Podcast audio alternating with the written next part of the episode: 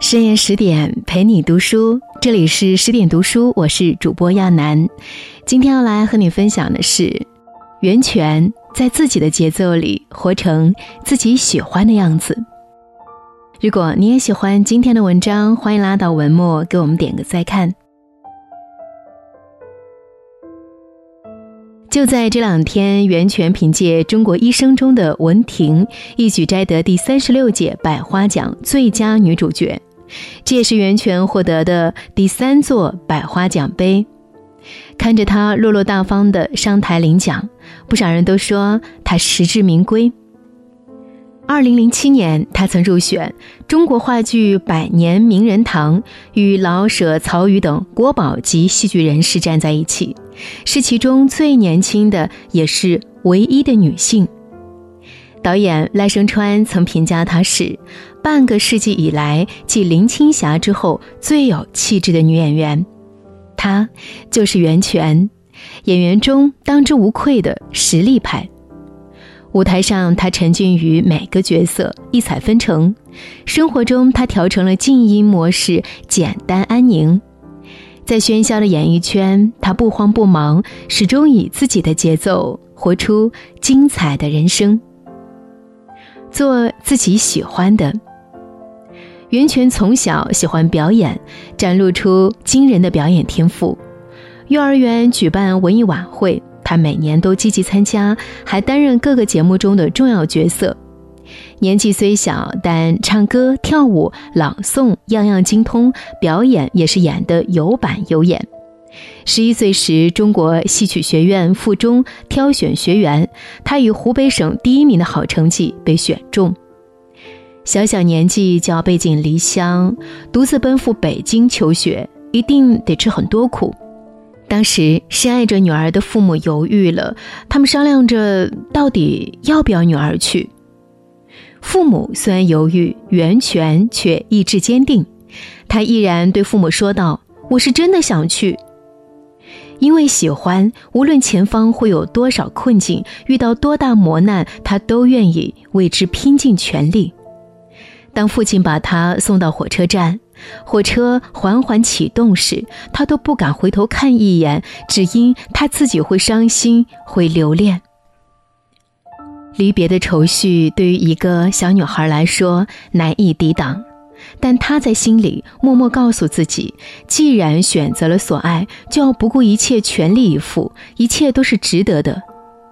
学习京剧并不是一件轻松的事。不管风吹雨打、严寒酷暑，他都要每天清晨早早起床，一遍又一遍地练习基本功。由于他的腿太长，做起踢腿动作时很难到位，因此受到其他同学的冷嘲热讽。于是他暗暗下定决心，逼着自己不厌其烦地反复锻炼。七年如一日，再苦再累。他都不曾抱怨，也从未放弃，因此练就了一身扎实的功底。俗话说：“世上所有的坚持都是因为热爱，发自内心的喜欢是前进路上的动力，它能帮助我们克服重重困难，让我们走得更稳更远。”懂事的袁泉怕父母担心，在苦练技能之余，不断给家里写信，足足写了二百九十七封，讲述他在学校里的点点滴滴。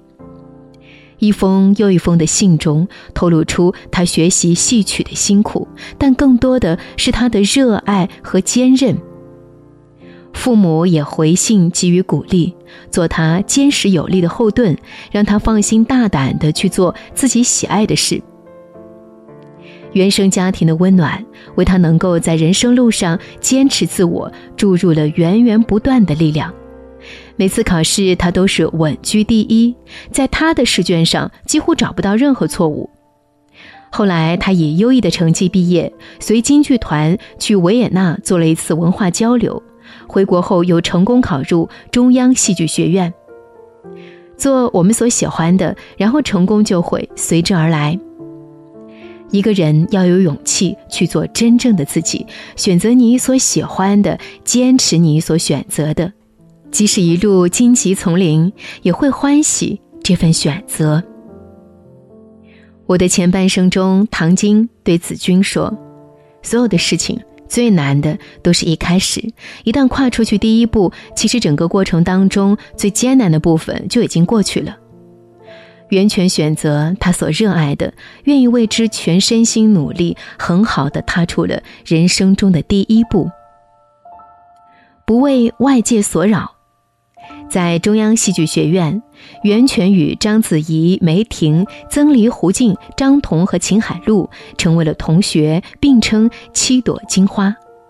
身处优秀的人中间，袁泉不骄不躁，谦虚谨慎，一直拿专业标准严格要求自己。那时，许多同学都跑出去接广告，而袁泉没有随波逐流，反而屏蔽外在喧嚣，静下心来专心潜修。他很清楚，什么才是当下最重要的。默默努力，终究会被看到。他读大二时接到了人生中的第一部电影《春天的狂想》，由于出色的表现，她一举拿下了金鸡最佳女配角。随后，她又出演了《蓝色爱情》和《美丽的大脚》，获得大学生电影节的最佳女演员，还拿下大众电影百花奖。片约开始络绎不绝。可他却全部拒绝了，反而转身投入到一个看似空间狭小的话剧舞台。话剧最能锻炼人，因为他要求演员一气呵成，直接将表演状态展示给观众，很考验一个人的演技和临场反应能力。袁泉知道舞台是他毕生所爱，为了给观众、给自己交出满意的作品，唯有沉淀下来，不断的雕刻自己。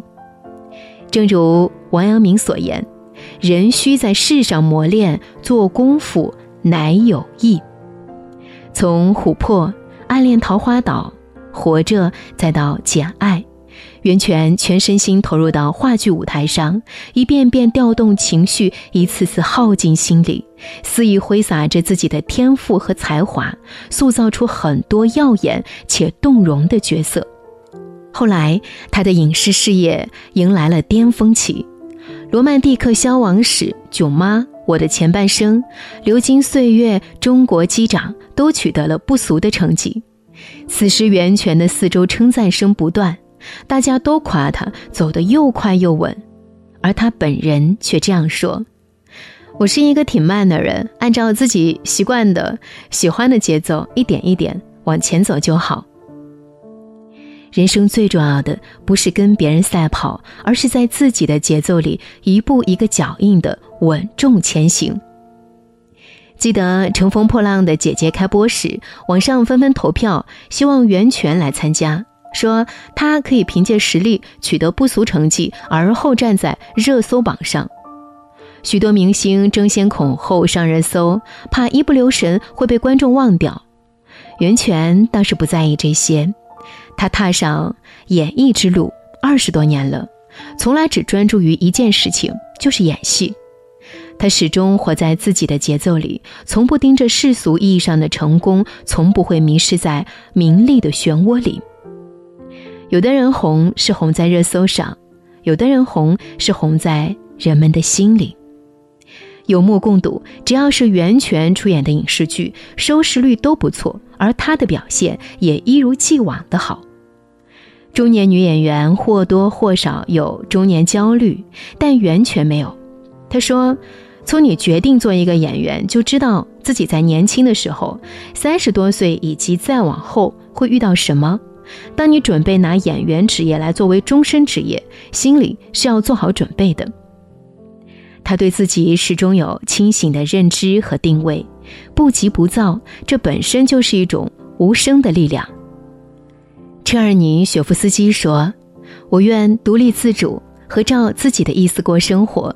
凡是我自己需要的，我欣然接受；我不需要的，就绝不希求。认清自我，懂得取舍，才能屏蔽浮世繁华，不为外界所扰。”袁泉正是冷静自持、不争不抢，才活成别人眼中的风景。享受独处魅力。一书曾说：“做人凡事要静，静静的来，静静的去，静静努力，静静收获，切忌喧哗。袁泉是个安静的人，喜欢独处。拍摄空闲，他总是习惯一个人待在角落里，要么读书，要么想戏。拍摄《后会无期》时，韩寒对他印象深刻，说他是一个很低调的演员，来现场只有一个朋友做助手，有时候甚至一个人默默坐在旁边脑补走戏。网上有人留言，看到他带孩子去上课，其他家长都在玩手机聊天，只有他一个人安静的看书。法国作家马德说。一个人的灵魂，只有在独处中，才能洞见自身的澄澈与明亮，才能盛享到生命的葳蕤和蓬勃。安静独处的人，有更多时间去思考自己的需求，有助于沉淀自己、认识自己，避免浮躁，从而活得更有深度。源泉对周围的事物敏感，能够精准把握住角色内涵。都得益于他的独处时光，心静如水。生活中的他更是简简单单，过着只属于自己的小日子，犹如一股清泉。他每天回家跟家人一起吃饭，很少接受采访，尽量远离世事喧哗。他会一个人去买菜、逛超市、看话剧，享受灯光之外的烟火气息。他还劝说粉丝不要把时间花在追星上，而要用在自身工作和生活上。他认为，生活中不需要任何高光，而演员对于他来说只是一个职业而已。他享受独处，因为一个人时反而觉得安静而丰盛。精神独立而内心丰盈的人，生活都简单，因为真正懂得生命的意义和乐趣。